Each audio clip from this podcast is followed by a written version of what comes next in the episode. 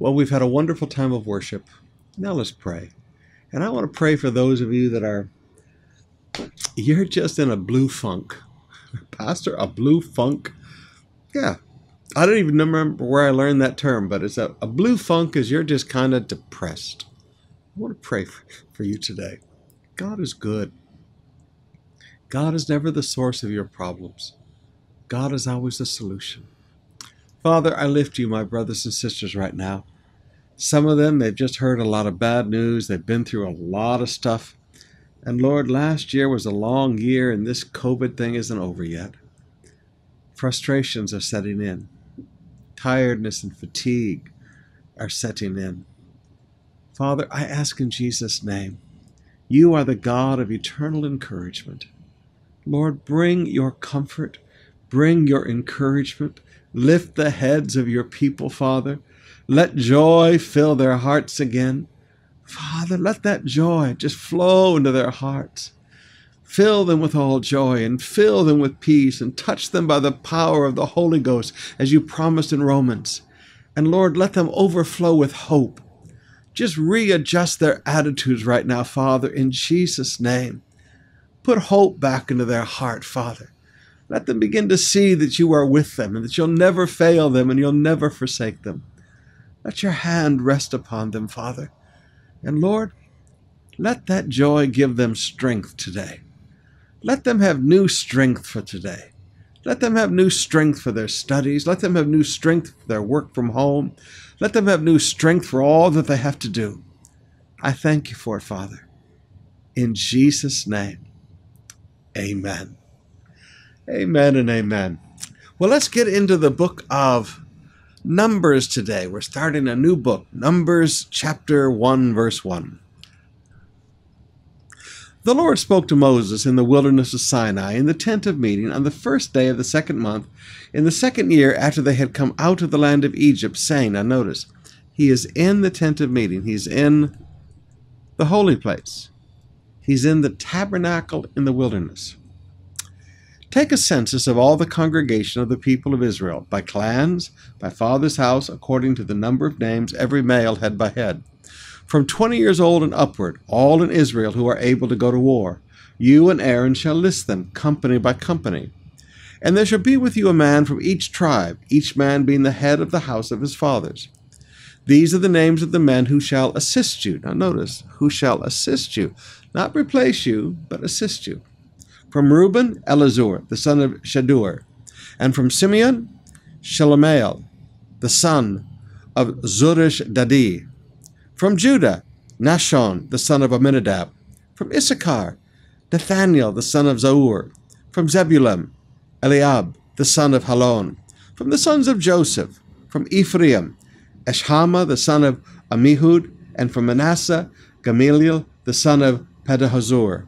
From Benjamin, Abidan, the son of Gideoni. From Dan, Ahiezer, the son of Ammishaddai. And from Asher, Pagiel, the son of Ochran. And from Gad, Elishaph, the son of Daul. And from Naphtali, Ahira, the son of Anan. These are the ones chosen from the congregation, the chiefs of their ancestral tribes, the heads of the clans of Israel. Moses and Aaron took these men who had been named, and on the first day of the second month they assembled the whole congregation together, who registered themselves by clans, by fathers' houses, according to the number of names from twenty years old and upward, head by head. As the Lord commanded Moses, so he listed them in the wilderness of Sinai.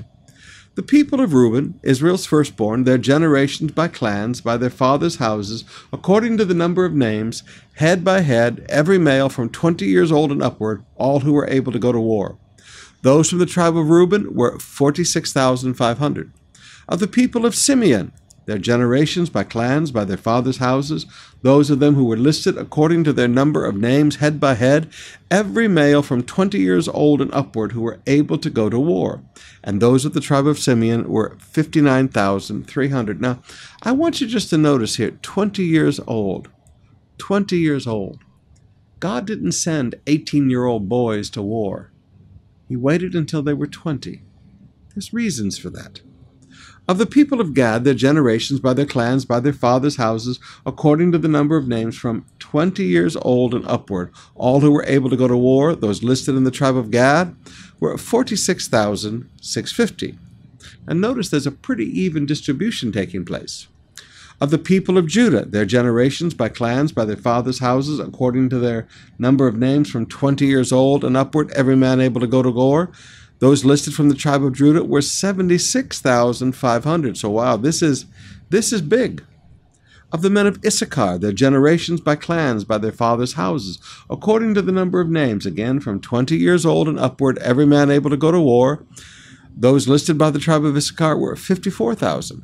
Of the people of Zebulun, their generations by clans, by their fathers' houses, according to the number of names, from twenty years old and upward, every man able to go to war, those listed of the tribe of Benjamin, of Zebulun, were 57,400.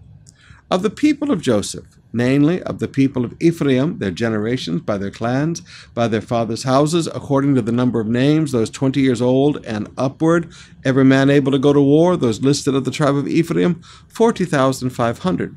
Now notice, the people of Joseph, we have Ephraim and Manasseh, the two half tribes.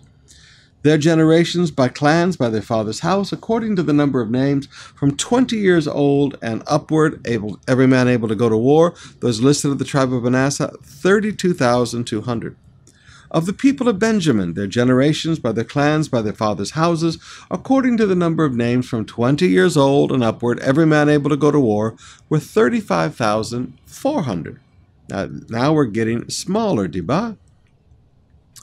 Of the people of Dan, their generations, by their clans, by their fathers' houses, according to the number of names, from twenty years old and upward, able to go to war, those listed of the tribe of Dan were 62,700. So we're going back up. But now I want you to notice Ephraim and Manasseh combined, the people of Joseph, would have been 62,700.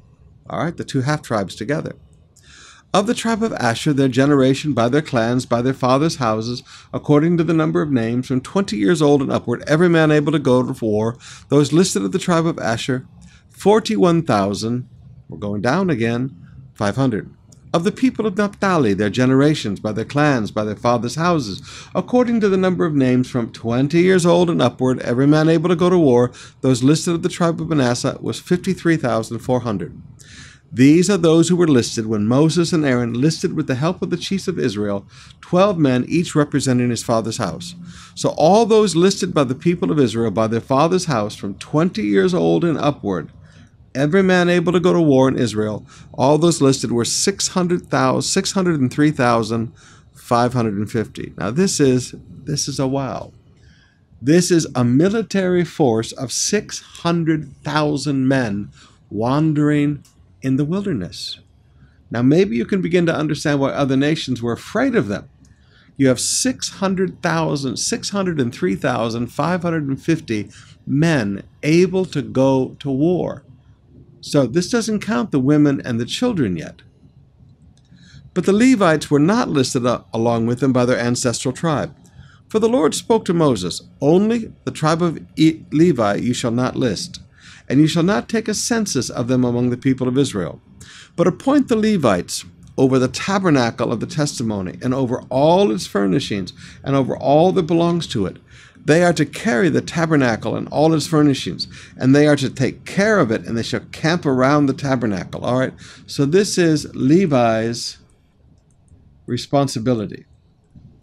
Now notice, they were responsible over the tabernacle, the furnishings, over all that belonged to it. They were to take care of it, and they shall camp around it. Their role was to protect this and care for the tabernacle.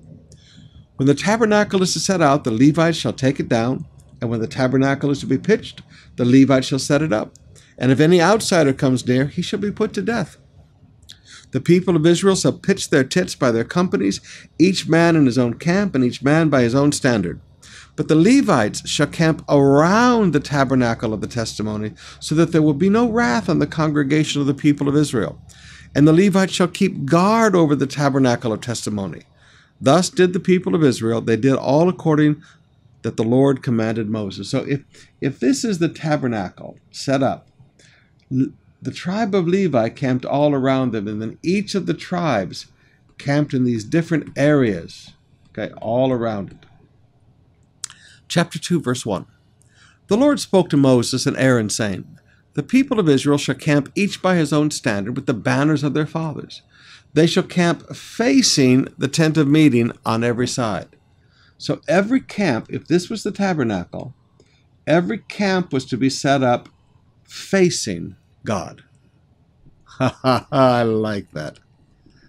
So when you walked out of your tent, you faced God. I like that. Those to camp on the east side toward the sunrise shall be of the standard of the camp of Judah by their companies, the chief of the people of Judah being Nahshon, the son of Amminadab. His company were listed at being 74,600. Those to camp next to him shall be the tribe of Issachar, the chief of the people of Issachar being Nathaniel, the son of Zaur, his company being listed as 54,500. Then the tribe of Zebulun, the chief of the people of Zebulun being Eliab, the son of Helon, his company being listed at 57,400. Those listed of the camp of Judah by their companies were 186,400. They shall be the first on the march. Wow. So, they took point. Military guys like to say, they take point. In other words, any trouble that came had to come through Judah. And I like that. Judah means praise. Any problems that come have to come through praise. I like that. But that's a whole sermon. On the south side shall be the standard of the camp of Reuben by their companies.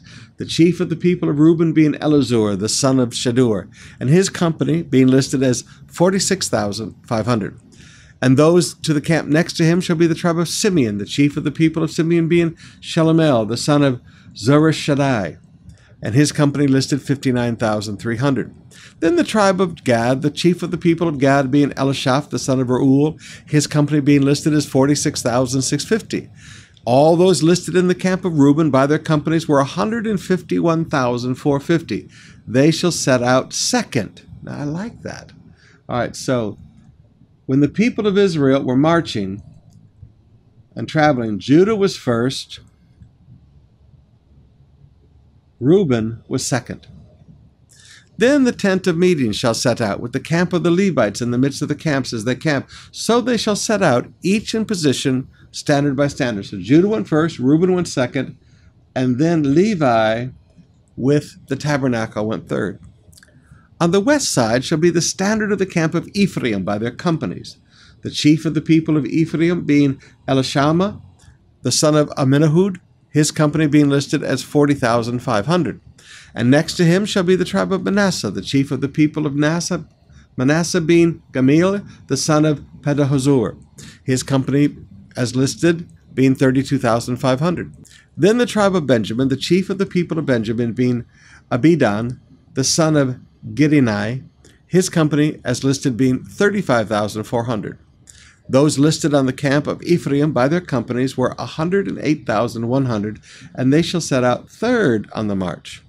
On the north side shall be the standard of the camp of Dan by their companies, the chief of the people of Dan being Ahiezer, the son of Amminashadai, his company as listed being 62,700. And those to camp next to him shall be the tribe of Asher, the chief of the people of Asher being Pagiel, the son of Akran, his company being listed at 41,500. Then the tribe of Naphtali, the chief of the people of Naphtali being Ahira, the son of Enan, his company as listed being 53,400. All those listed of the tri- of the camp of Dan were 150,600. They shall set out last. All right, so this is the rear guard. This is the rear guard. Now you notice the size of the people that were put out in front and put in back. Strong tribes. These are the people of Israel as listed by their fathers' houses. All those listed at the camps by their companies were 603,550.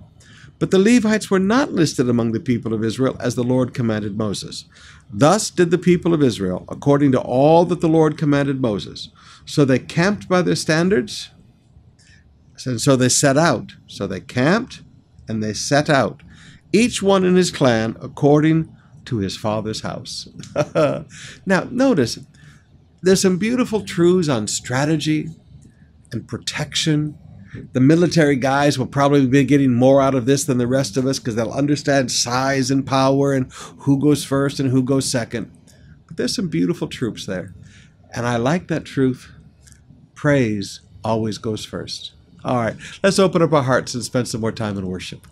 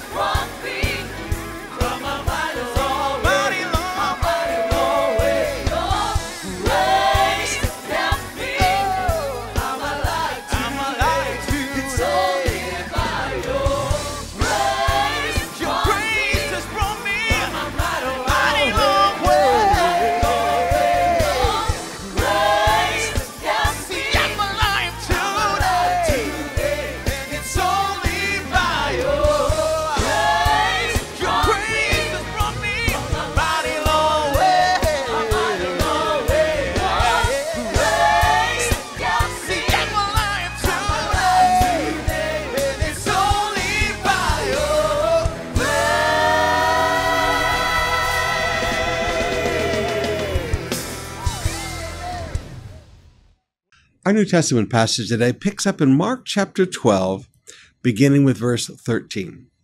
And they sent to him some of the Pharisees and some of the Herodians to trap him in his talk. Now, Pharisees, they would be these would be the legalists, the fundamentals, and the Herodians, they would be the for lack of a better term, the quasi-political party, okay? So this is this is half-half, okay? Half politics, half spiritual. And their purpose is to trap him in his talk. Now, brothers and sisters, you have to be very careful because in life you learn that there are people who come to you not with an open heart, okay? There is no open heart, no honest questions. No honest questions here. This is people that are sent to trap Jesus in his own words. And they came and said to him, Teacher, we know that you are true, and you don't care about anyone's opinion, for you are not swayed by appearances, but truly teach the way of God. All right, so watch out for questions prefaced with sip sip. okay. Anytime people preface their questions with sip sip, you're headed for a trap. Okay. Anytime questions are prefaced with sip sip, is it lawful to pay taxes to Caesar or not? Should we pay them or should we not? All right. Now, you've got to understand the Pharisees up here, these guys said no. The Herodians up here, these guys said yes. So, the other way that you recognize is when you have a trap is when you have two different groups asking the same questions. So, when you have two groups, totally philosophically different, joining together to challenge you with the same question, you've got a trap. So, let's talk about how to recognize traps. All right. Number one, they're sent.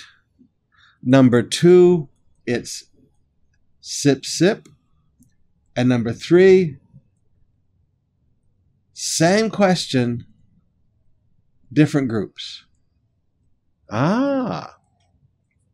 But knowing their hypocrisy, hypocrisy means they're actors. Knowing that they're just acting. The sip sip is just an act. He said to them, Why do you put me to the test?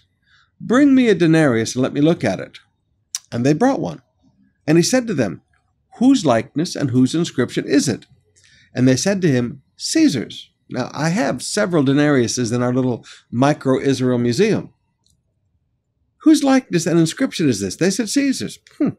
Jesus said to them, Render to Caesar's the things that are Caesar's, and give to God the things that are God's. Now notice, they couldn't trap him because the he didn't say he never answered their question.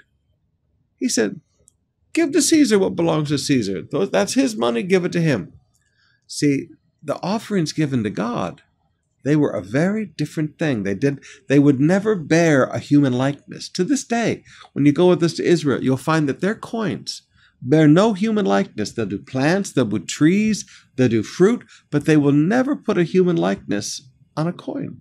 There's one little tiny boutique hotel in Israel that I stayed one time in Jerusalem, and it's owned by an old German settlement group. It's a very small hotel. And the first thing I recognized is this is not a Jewish hotel. How did I know that? Because they had statues with faces on them. Ah, you won't find that. Remember when you walked through the old quarter with us uh, over in the Essene community area?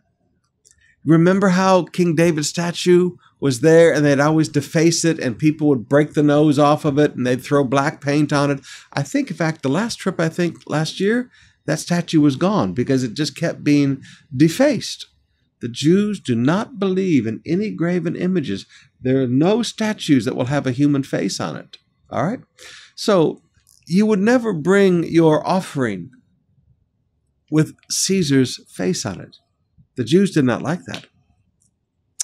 And the Sadducees came to him. All right, so we've had the Pharisees, we've had the Herodians, and now we have the Sadducees. Now, the Sadducees, they were also a denomination, so to speak, but you didn't join this denomination. You were born in it. The Sadducees were the leftovers of the ancient Hasmonean ruling class, the, the Hasmonean dynasty, the ruling class of the people of Israel during the intertestamental period before Rome took over. The Sadducees came. And notice the Sadducees who say there is no resurrection. All right, so here we have a doctrinal issue. Doctrinal issue. And they ask him a question saying, Teacher, Moses wrote for us that if a man's brother dies and leaves a wife, but leaves no child, that man must take the widow and raise up offspring for his brother. There were seven brothers. The first one took a wife, and when he died, left no offspring. The second one took her, and he died, leaving no offspring. And the third likewise. And seven left no offspring. Last of all, the woman died. In the resurrection, because they don't believe in the resurrection, when they rise again, because they don't believe anybody, there's no life after death. Whose wife will she be? For seven had her as a wife. Now, whenever you get into religion, religion always has philosophy philosophical questions. Philosophical questions that cannot be answered if you don't agree with their doctrine. He said to them, Is this not the reason you're wrong? All right, he said, Now, let me, he said, Let me show you why you're wrong. He said, You have wrong doctrine. He said, You have wrong doctrine for two reasons. Number one, you don't know the scripture. And number two, you don't know the power of God. Now, here are the two sources of false doctrine. Two sources of false doctrine. You don't know the scripture. You, you, you've, you found one verse that you're standing on, and that's your big deal thing, but you don't understand the rest of the scripture. And you don't, the Bible stands as a unit. It doesn't stand as pick and choose and proof text this little thing and God spoke this little thing to me. You, you don't know the scriptures and you don't know the power of God. That's where false doctrine comes from. He said, This is the reason you're wrong. Now he continues, For when they rise from the dead, all right, so Jesus taught resurrection. When they rise from the dead, they will neither marry nor be given in marriage, but are like the angels of heaven. The angels in heaven are not they are not a race. They are a company.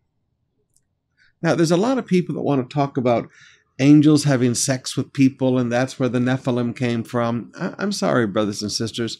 Angels cannot procreate. Angels cannot impregnate. Angels are a company. They are not a race. And Jesus teaches us very here, very clearly. Demons and demons are nothing but fallen angels. They cannot procreate. They neither marry nor are given in marriage. Angels and demons are a company, a fixed number. They were created with in a fixed number and they do not procreate.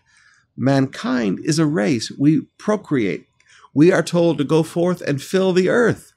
Angels were never told that. So when people begin to teach you about, you know, demons impregnating women and thing like that, I, I, I'm sorry. It's just nonsense. Jesus is very clear.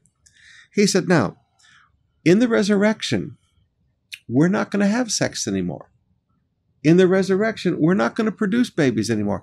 In our glorified bodies, there is no more sex and there is no more procreation. We will be like the angels. We're going to be kind of no sex, okay? I mean, we're, we're going to be like the angels, neither male nor female. And as for the dead being raised, have you not? Now, again, he corrects doctrine. As for the dead being raised, have you not read the book of Moses in the passage about the bush, how God spoke to Moses, saying, I am the God of Abraham and the God of Isaac and the God of Jacob. He is not the God of the dead, but of the living. You are quite wrong. So Jesus corrected doctrine. He corrected doctrine with Scripture. One of the scribes came up and heard them disputing with one another. Now remember, who is a scribe? Now we've talked about Pharisees, Sadducees, Herodians. Who are the scribes? These are the guys that copied the Torah scrolls.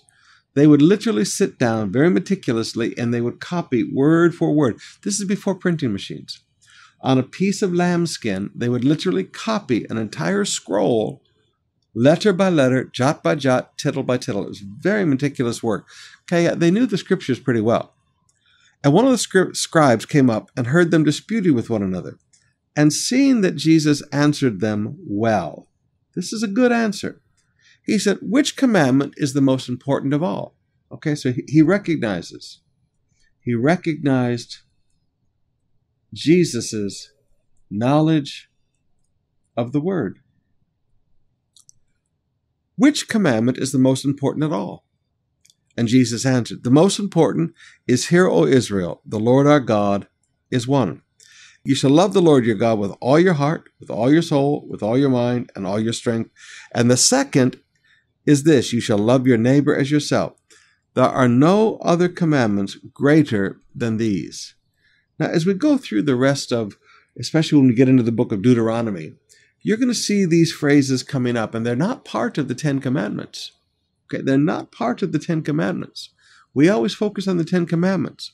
Jesus said, These are the two greatest commandments. The two greatest. Love God and love your neighbor. Those are the two greatest commandments. He said, There is no other commandment greater than these. And the scribe said to him, You are right, teacher. You have truly said that he is one, and there is no other besides him. And to love him with all your heart and with all the understanding, heart, understanding, and all the strength, and to love one neighbor, one's neighbor as yourself, is much more than all whole burnt offerings and sacrifices. When Jesus saw he had answered wisely, wow. A man who answered well. Now, there's a whole sermon in that maybe one day. A man who answered well. He said, You are not far from the kingdom of God. And after that, no one dared to ask him any more questions. Why? Because they couldn't stand before his knowledge. I mean, please, he is the Word. He, he, I mean, he's God. He dictated this stuff. He, he knows his Word. And he recognized a man who answered wisely. Here's my thing. May we all be person who answers wisely from the scripture. Amen. All right. A little bit more time this morning. Proverbs. Let me read you Proverbs today from the New Living Translation. Sometimes it's sometimes it's nice. New Living is so it's such a nice read. I think, you know, maybe next year we should do New Living. He said, "To learn, you must love discipline. It is stupid to hate correction. That's pretty cool. If you're going to learn, you must love discipline. So, what do we love? You don't want to be disciplined. You don't want anybody telling you what to do or what not to do. You don't want anybody correcting you. You, you don't want anybody putting a schedule on you. No wonder you don't learn. It is stupid to hate correction. Have you ever seen people that when you corrected them, they just go berserk? It's stupid to hate correction. The Lord approves of those who are good, but he condemns those who plan wickedness. Beloved, you should never plan to hurt other people. You should never plan to destroy other people. Never plan wickedness, ever. Wickedness never brings stability, but the godly has deep roots. Now, how to recognize? How to recognize who is who? Wickedness never brings stability. You find unstable people constantly changing what they say. Wickedness. The godly have deep roots. You know, godly people are people who are just, they're not flashy, but they're stable. Godly people are stable people. They may not be flashy, they may not be exciting, but they don't change. They're stable. A worthy wife is a crown for her husband. A disgraceful woman is like cancer in his bones. Now, notice bones. This is pain. Have you ever prayed for somebody who had bone cancer? I have. They say it's probably the most painful kind of cancer. At least that's what I'm told. I'm not a doctor. A disgraceful woman is like constant pain. It's like a pain that's going to kill you and it never goes away. But a worthy wife is like a crown for her husband. The plans of the godly are just. Okay. So now we're talking about plans again. All right. So we have plans up here, we have plans down here. People plan wickedness, but the plans of the godly are just. The advice of the wicked is treacherous. Man, it's, it's going to get you in trouble. The words of the wicked are like a murderous ambush. Wow. The words of the wicked are like a murderous ambush. Bang, they got you. The wicked die and disappear, but the family of the godly stands firm. Wow. The family of the godly stands firm, not just the godly. This is another one of these inheritance concepts. If you will live a godly life, your family will stand firm. Hmm. I like that. A sensible person wins admiration, but a warped mind, a warped mind is despised. Now, come up here and an English Standard Version says, one of a twisted mind is despised. A warped mind. Now, you have to understand, these people were people who worked with agricultural things. So if you get a piece of wood and it's warped, the, the wood is twisted. Have, have you ever tried to use a piece, piece of warped lumber? I mean, it's, it's hard to use it. He said, a person with a warped mind is despised. Their mind is twisted, their mind is warped. And, and this is, these are verses on reputation. Someone who's got a warped mind, their reputation, they're despised by everybody around them. Give them a while in any new situation, and they'll be despised. Give these people, you know, give them six months with a new group of people, and they'll be despised. There is no stability among them. Better to be an ordinary person with a servant than to be self important but have no food. you know, there are people that are a legend in their own mind. Now, English version says, better to be lowly and have a servant than to play a great man and lack bread. There are people that are legends in their own mind. They, they think they are so great. But you know what? They have nothing. It's better to just, hey, I'm just an ordinary person. But you've always got food. Amen. All right. We're going to see you tonight, 7 o'clock, getting back into the book of Romans. We'll see you then.